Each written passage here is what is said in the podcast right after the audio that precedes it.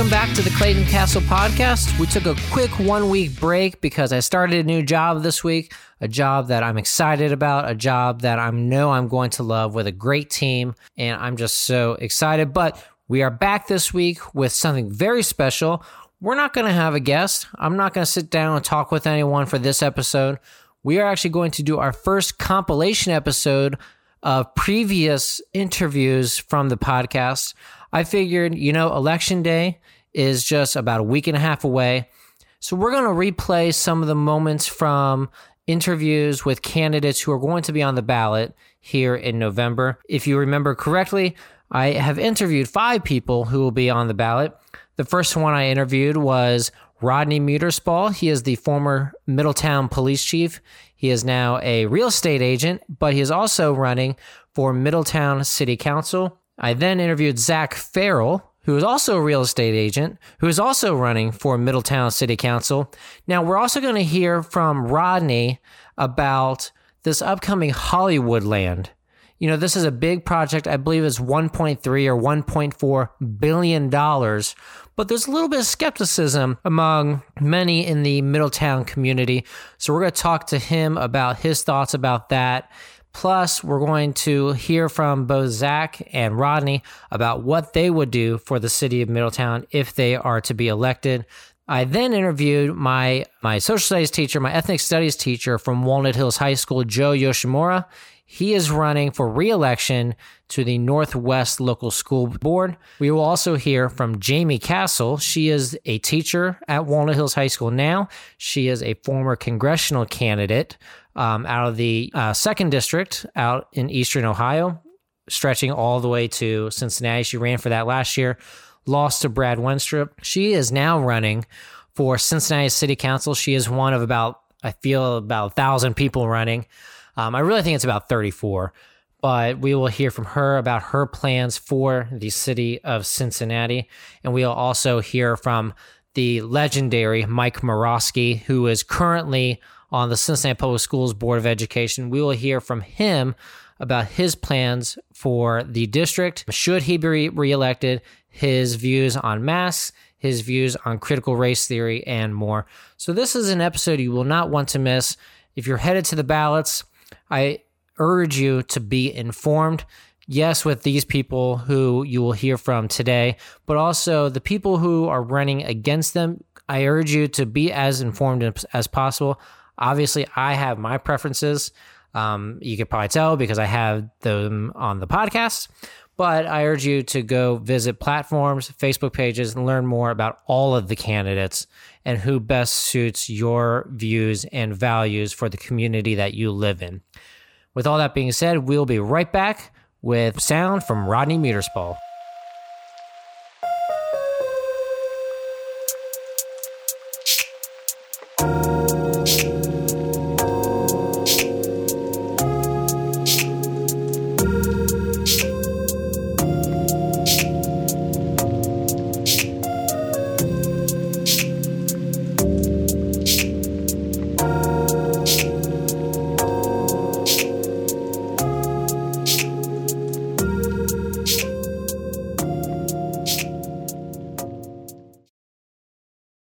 Welcome back to the Clayton Castle podcast, Election Day special. My name is Clayton Castle, and as I said before, we are going to hear from different candidates that I've had on the podcast before.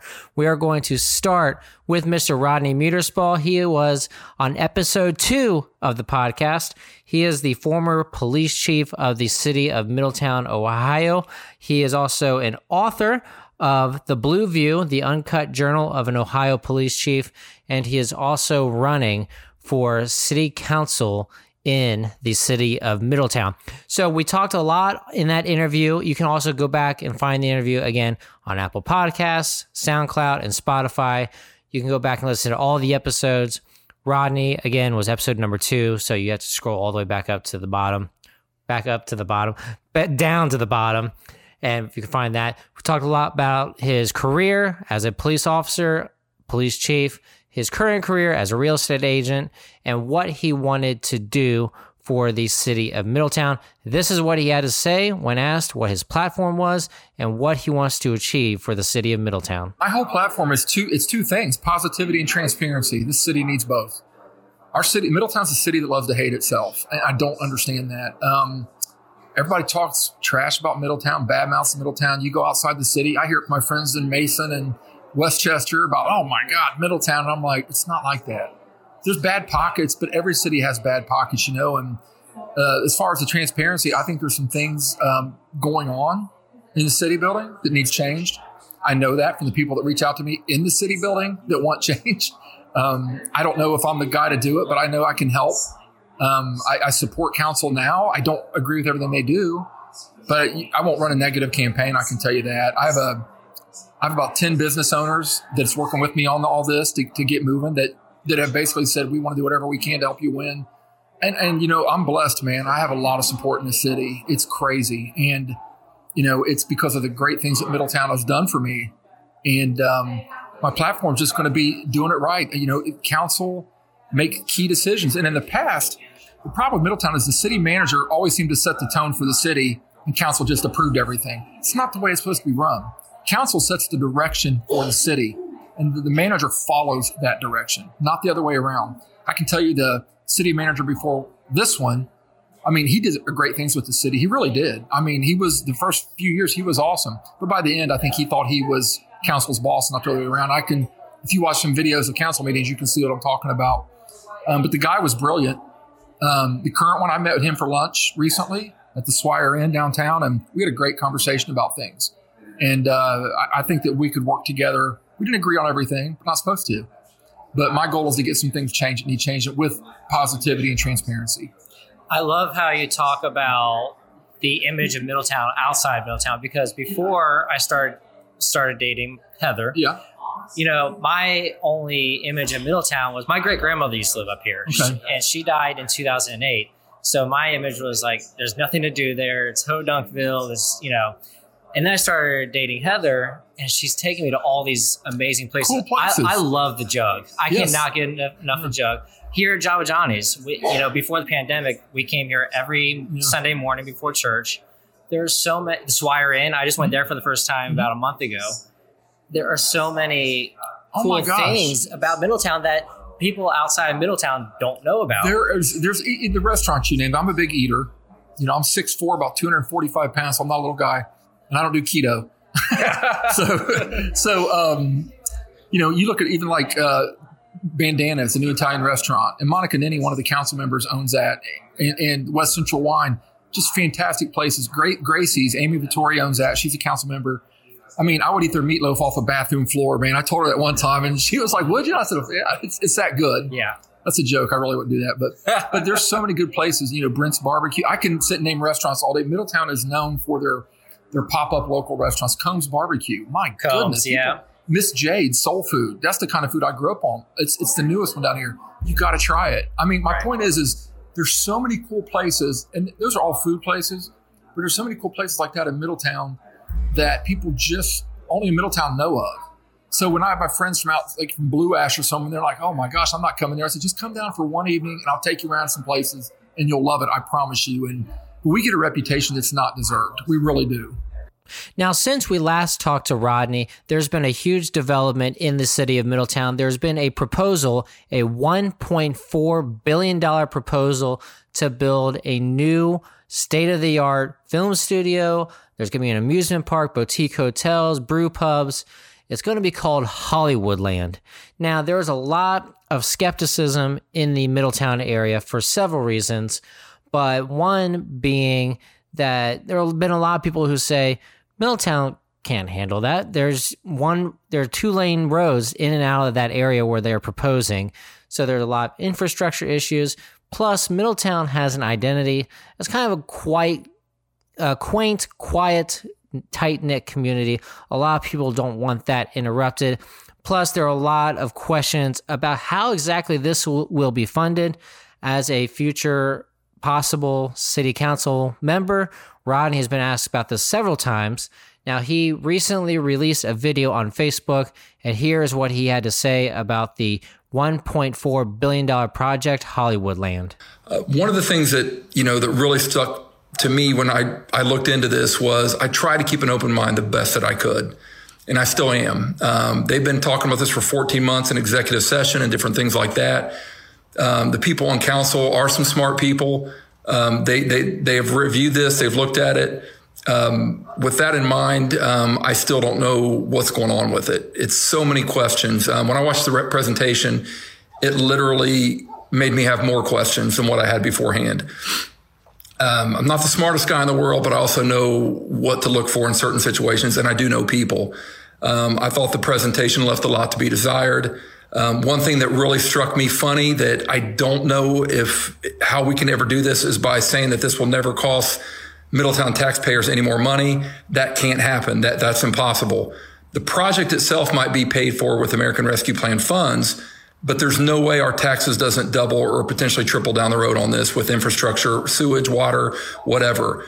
Eventually, homeowners are going to have to raise rent uh, that are renting out properties. Property values are going to change. It's going to be monumental if this thing happens. Um, I plan on listening to the rest of the uh, talks about it and hearing more presentation. I've reviewed, I've made phone calls to different cities. I've talked to some different uh, agencies at different cities about this project and the projects that are going on there.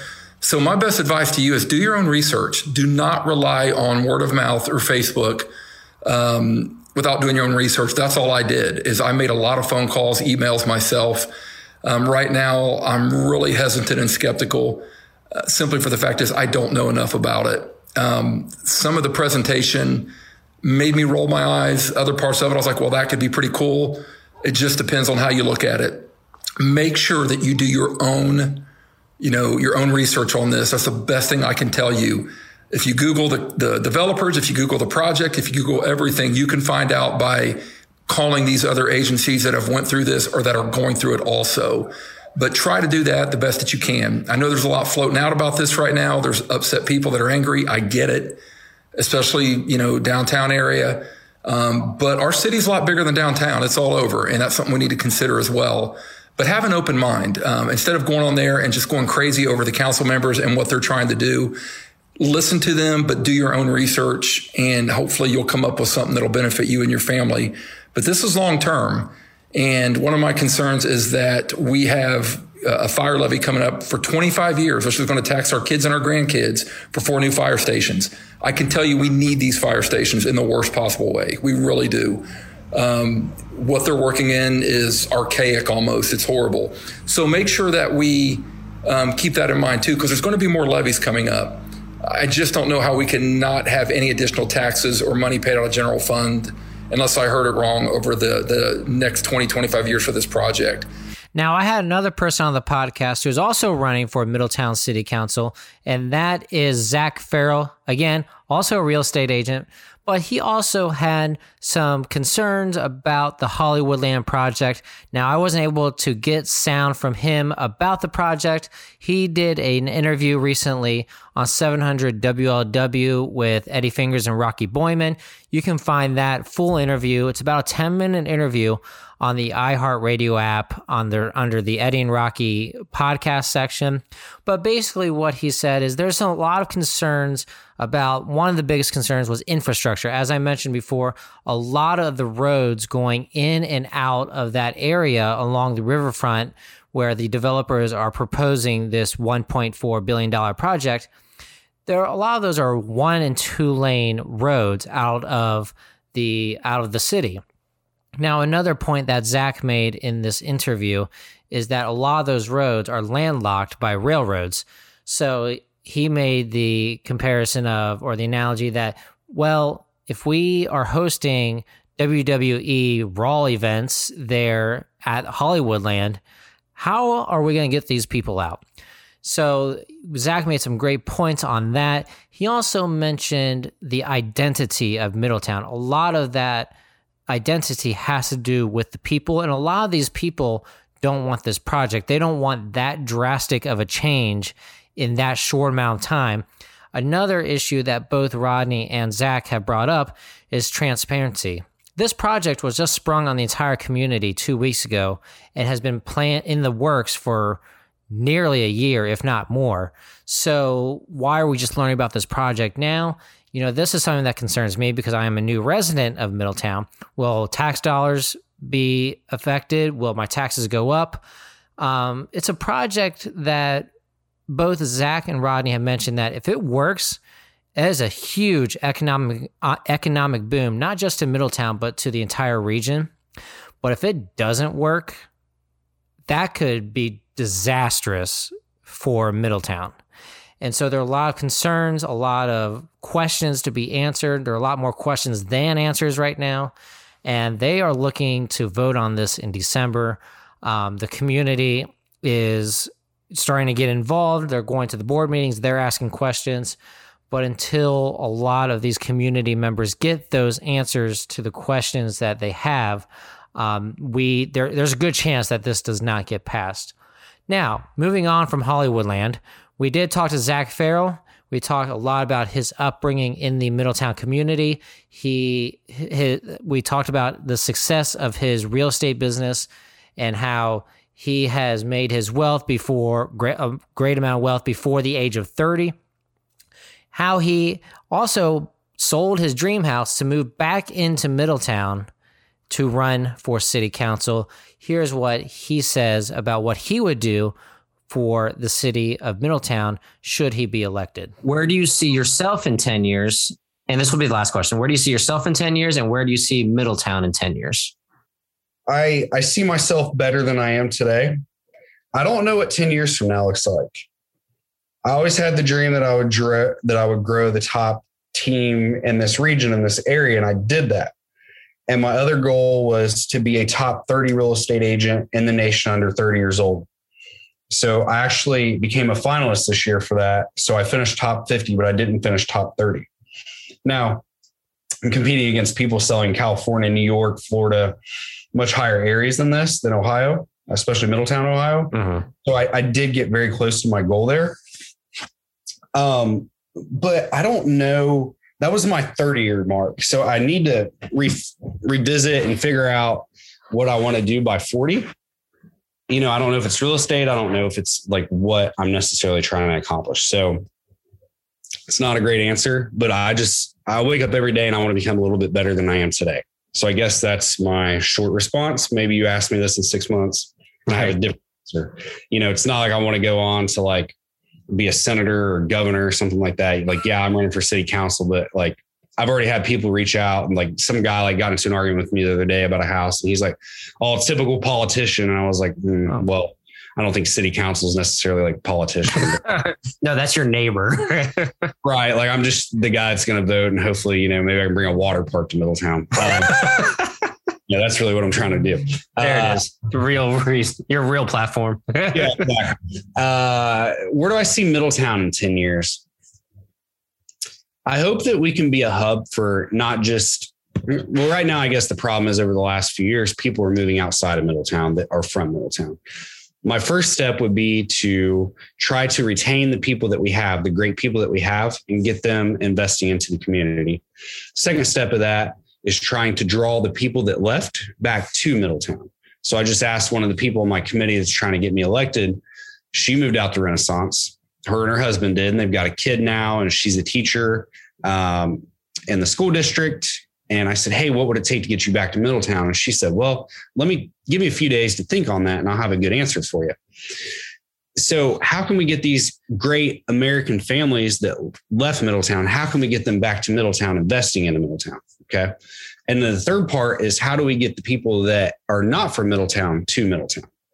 So I think it's a three step process. But the first thing is retention. We have to start giving people a place to live that is going to be young and vibrant and upbeat for these, especially like our generation younger. They want stuff to do. They want to go out. They want to feel safe. So I think we have to bring, I would love to see more policemen here. I think that's so important because that's that's really like the backbone i think safety like people want to feel safe and secure where they're at you know life liberty and the pursuit of happiness well you need kind of safety for all those things in my opinion so i think that's one thing i, I hope that we can increase the housing inventory and bring some new construction here whether that's through high end apartment uh, rentals or whether that's through uh, new construction homes, which there's there's not a lot of land left in Middletown, but that's something. Uh, third is I would like to see. Um, I believe it's the second ward, but it's over um, the Minnesota, the the Baltimore Street, that that area over there by Rosa Parks Elementary, they need an independent um, grocery store for themselves. I think that's very important, and people have talked about it for a lot of time. But I think you know the people that live in that area, they feel like they're left out.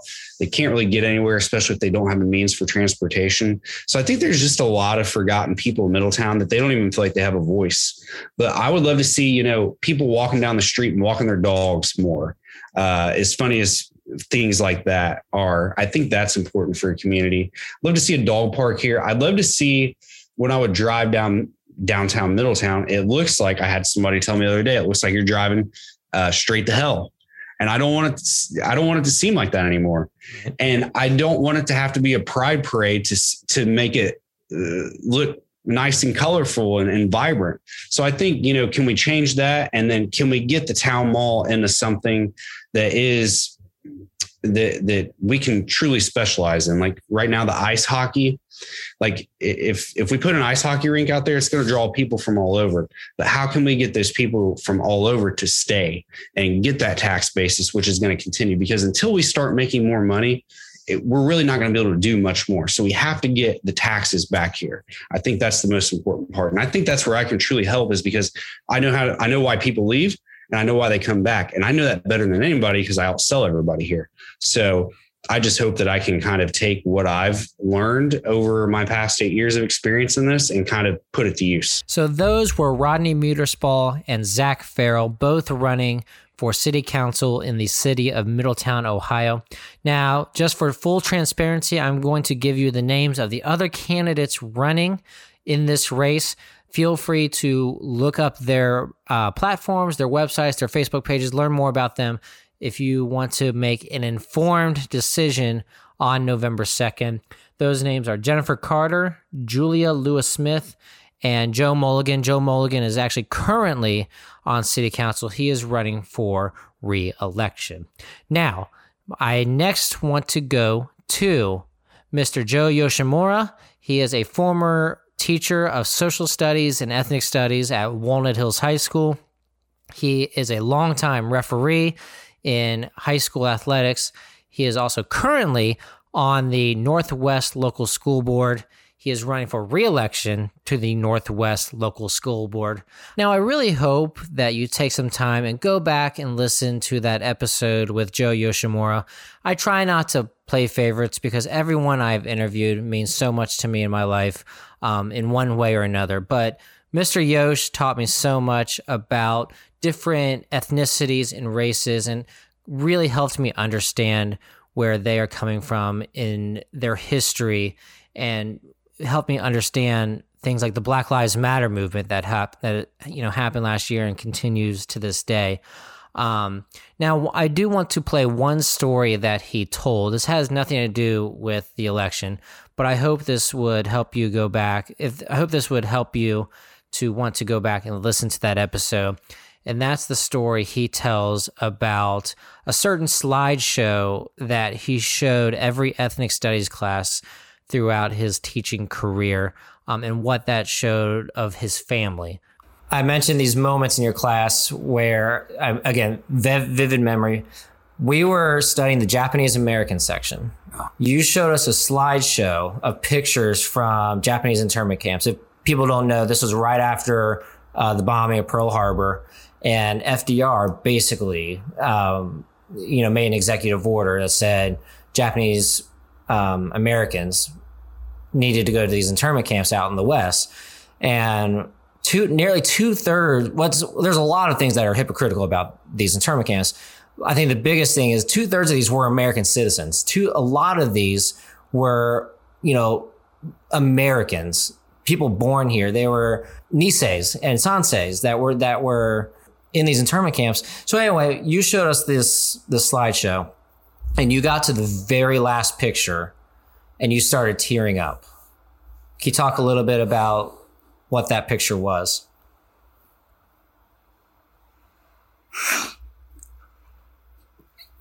It's, still emotional. But my sister, just to give you a little background on this slide, my sister took my dad to the Art Institute in Chicago because that's where I'm originally from, Chicago.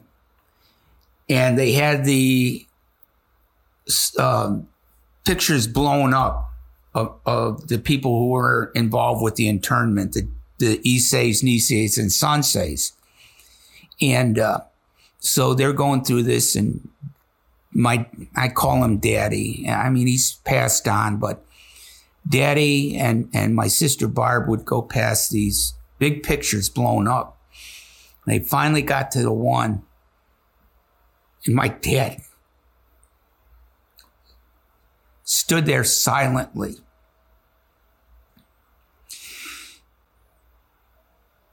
And he said, We've got to go.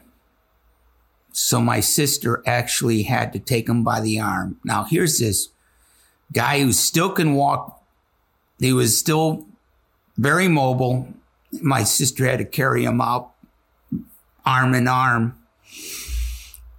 They finally got in the car, and my sister said, You know, that last blown up picture? She says, Yeah, I remember. They were making mochi, which is a, a Japanese rice dish. And he says, That's your grandfather. So I needed verification and I went back to Chicago and I specifically took that one slide and I says, Dad, can I talk to you outside? He says, uh, I got to show you something. So he says, Sure, Joe. So he, we went out to my van because I had like a couple of kids and my wife visiting. So went out in the van and I showed him the picture. He says, Who do you see in that slide, Dad? He says, and he looked at me. He says, That's your grandpa.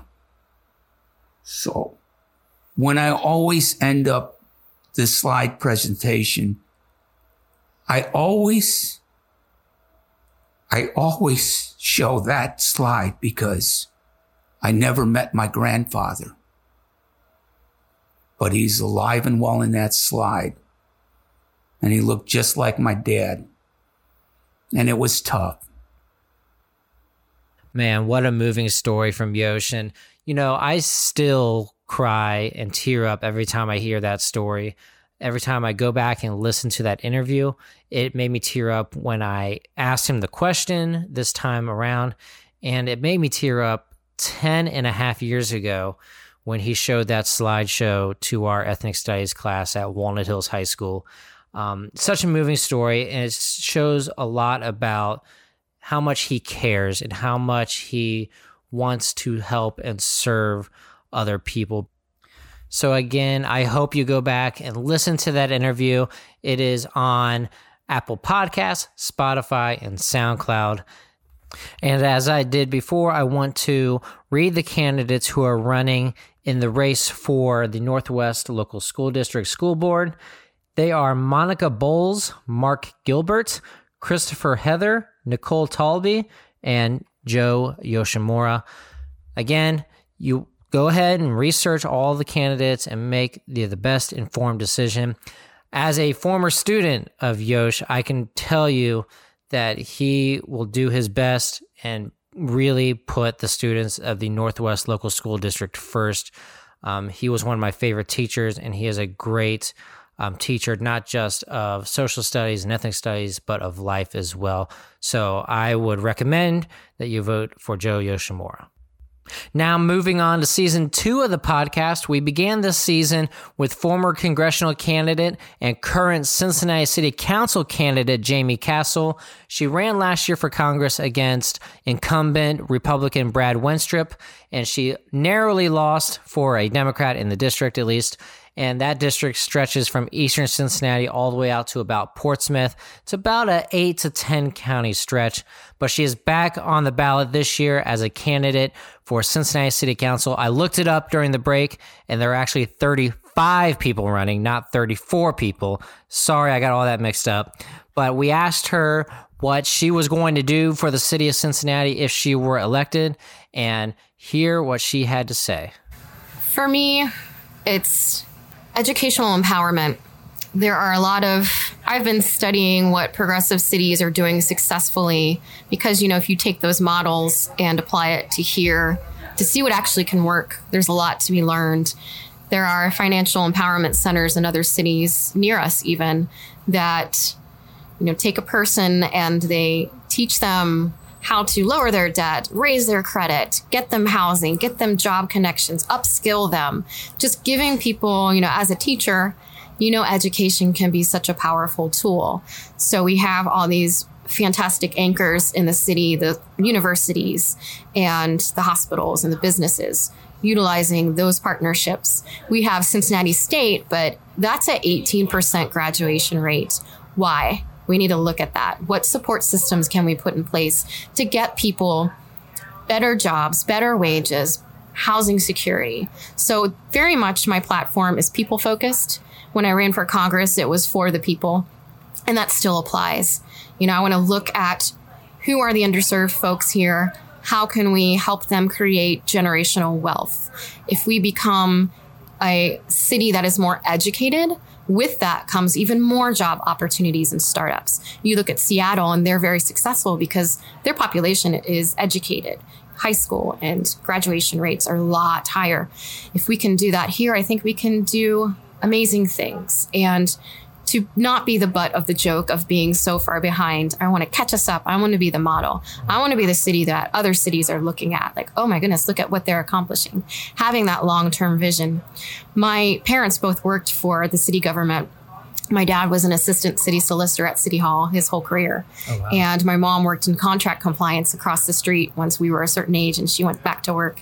So I had seen a lot of the dysfunction that went on behind the scenes, and a lot of it wasn't, you know, the staff's fault. It was the higher ups and, you know, the right hand not knowing what the left hand's doing. So having that empathy and focusing on excellence is something I'm really wanting to do as well. My dad worked on the project when Fort Washington Way was rehabbed and made to go underneath.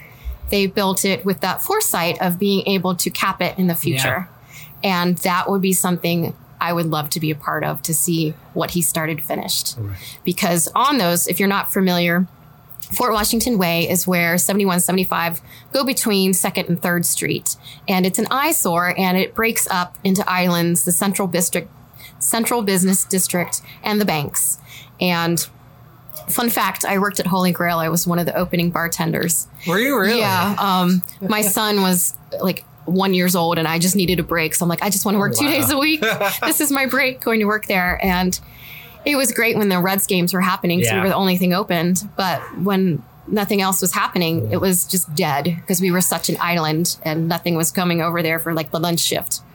I would pay to park and not make any money. So it was like, why am I paying to go to work? But to do that, we can build the decks and we can build wow. up to four stories on each of those four decks. It can be shared community spaces, it can be green space, it could be revenue creating. And I think with the new federal administration and infrastructure um, funding, that yeah. could be something that could be started. Todd Portune was championed that a long time ago, and actually not that long ago, but it never it never went anywhere.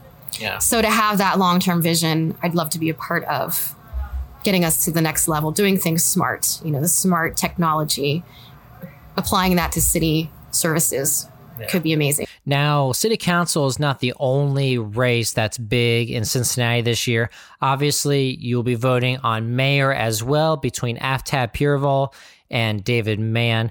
But as always, I want to give the list of candidates who are running in this race now, bear with me. This might be a second because, again, there are 35 of them. So let's start at the top.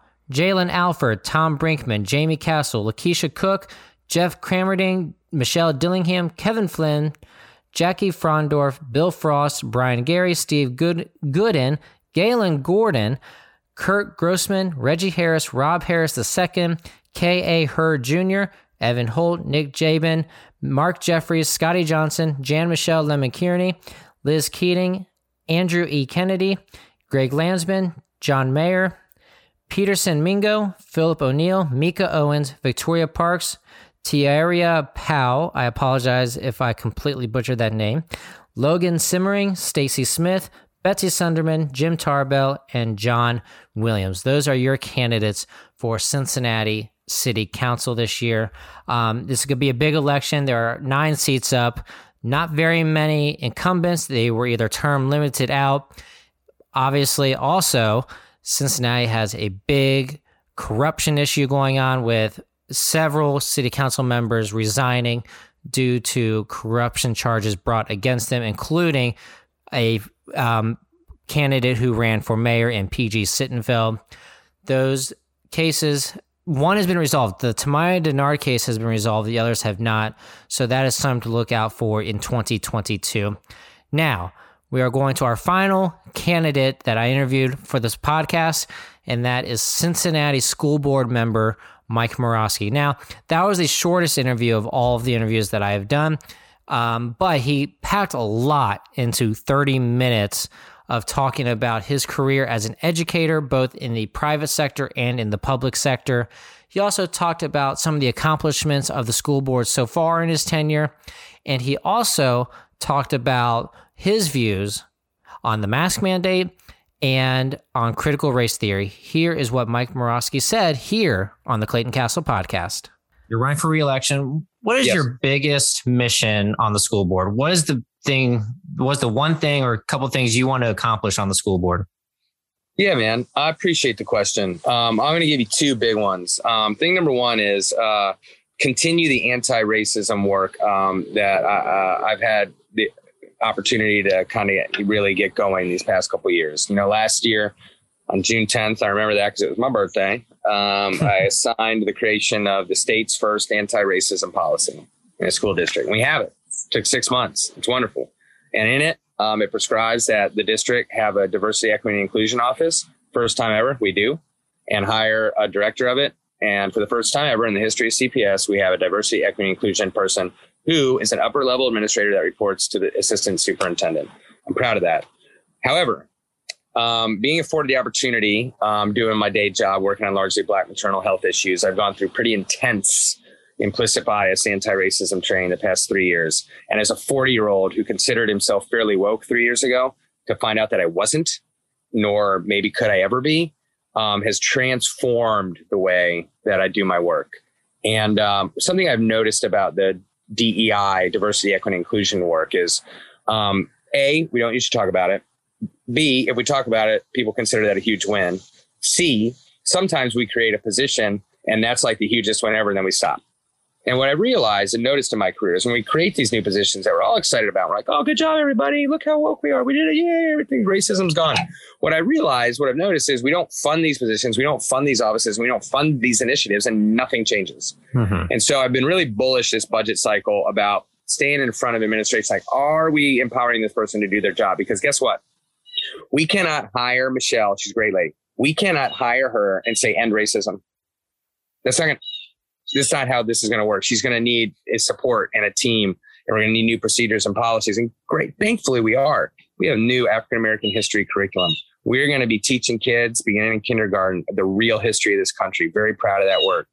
But it's going to take somebody uh, uh, pushing and reminding because I'll tell you this bureaucracy doesn't change unless someone on the inside is being a pain in the ass. And maybe there's a nicer way to say that, but I, that's what it, you know, someone's got to be there poking. And so um, I really want to stay focused on that. And then the second thing that's, I think, um, more like now, timely, we, we, uh, we need to rebuild trust in the district. And uh, to do that, it's going to take transparency, um, increased transparency. And when I when I when I talk about trust, I think our trust was damaged during COVID, and I think the same could be said about most school districts, certainly large urban school districts with a lot of different stakeholders. And, you know, I don't know if this was anyone's fault, unprecedented times, blah, blah, blah. But the fact of the matter is, it was a hard year. It was a traumatic year. There was a lot of change. We're in school, we're out of school, we're in school, we're out of school. We have enough laptops, we don't have enough laptops. And people, people are like, what the hell's going on? And now the metro thing happens. And it's just like, holy cow, mm-hmm. after this past year and a half, and now this.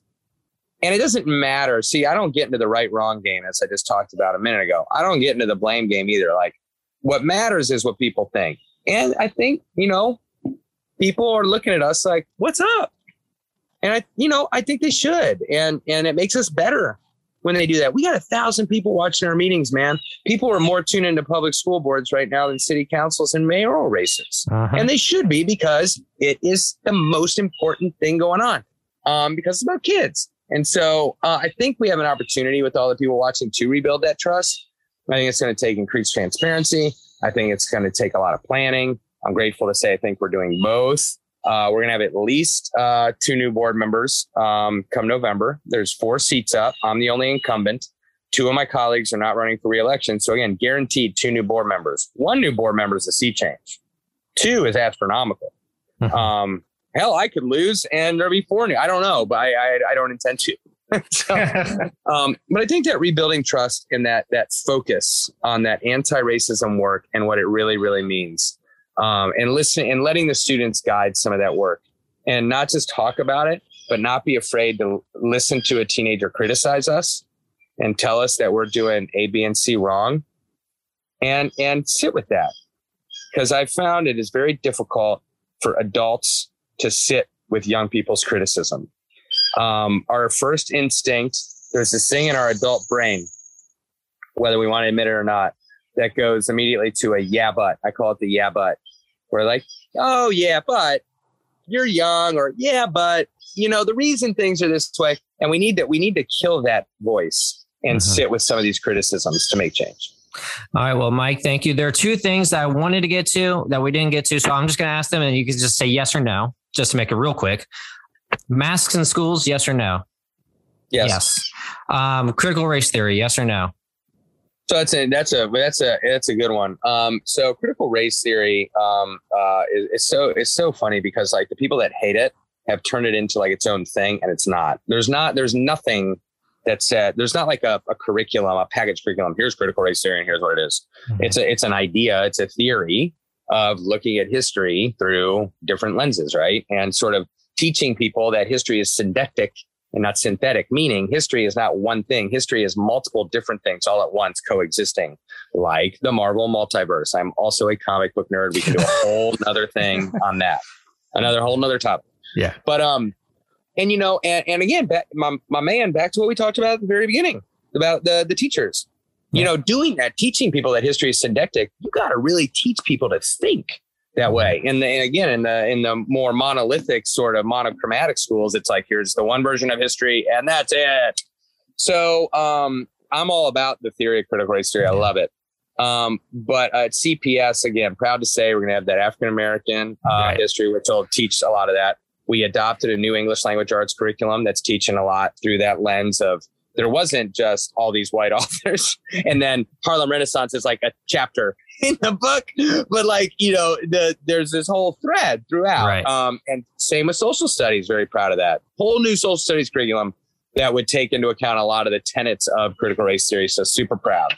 Now, there's been a big development with Mike Moroski and the rest of the Cincinnati Public Schools Board of Education since we last talked to Mike. That is the implementation of a vaccine mandate for all faculty and staff in the Cincinnati Public Schools district. Not only has it been implemented, but it has been successful. Last time I checked, over 90% of all faculty and staff have either been vaccinated or opted to be tested weekly for COVID 19. So, big congratulations to Mike Moroski and the rest of the Cincinnati Public Schools Board of Education for that accomplishment. It is the first district, at least in the state of Ohio, to accomplish that feat. Obviously, they're also one of the first districts in the country to not only have that high of a success rate, but also to implement a vaccine mandate in a district of Cincinnati Public Schools size. So, again, congratulations to Mike Moroski in the Cincinnati Public Schools Board of Education and the superintendent there at CPS. Now, as I mentioned before, we are going to list all of the candidates for the Cincinnati Public Schools Board of Education. Those candidates are Pamela Bowers, Brandon Craig, Gary Favors, Kareem Moffitt, Mike Moroski, and Walnut Hills High School alum and gold medalist in the 2008 Olympics, Mary Wineberg. So those are your candidates for the Cincinnati Public Schools Board of Education here in 2021. That is it for our 2021 election special. We'll be right back with more details about what's going to be on the blog and the coming episodes. Stick with us.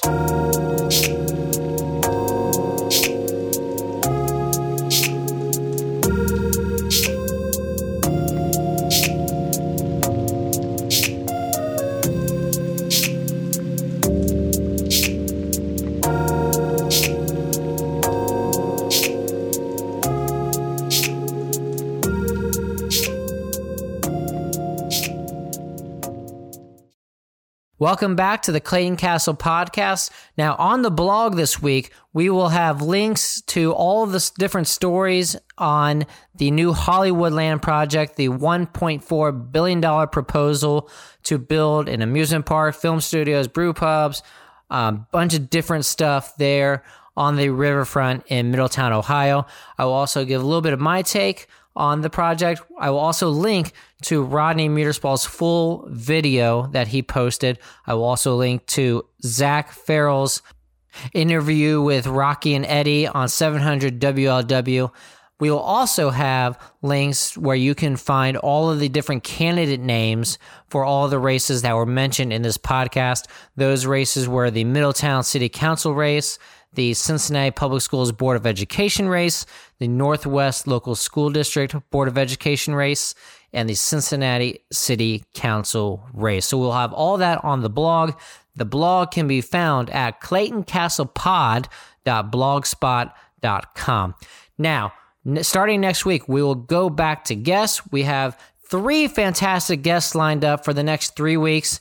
I will say, I'm not going to give out names, but one of them is a reporter here in town. He has covered media for years and years and years in the Cincinnati area. Another one is an NKU legend. If you went to NKU from about the late 90s to the early 2010s, you know this man. He's still at the university, still doing a lot of good for the NKU community as well as the greater Cincinnati community. We will also have a Madison High School product who is just in town for his one man show.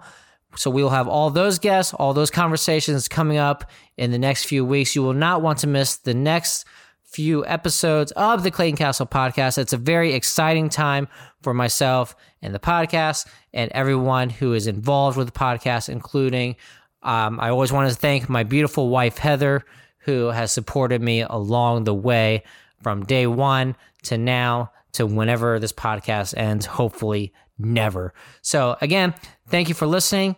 Tell your friends, tell your mom, tell your dad, tell your wife, tell your tell your husband, tell your boyfriend, tell your aunts, your uncles, your cousins, whoever to listen to the podcast. The Clayton Castle podcast can be found on Apple Podcasts, Spotify, and SoundCloud. We will talk to you next week.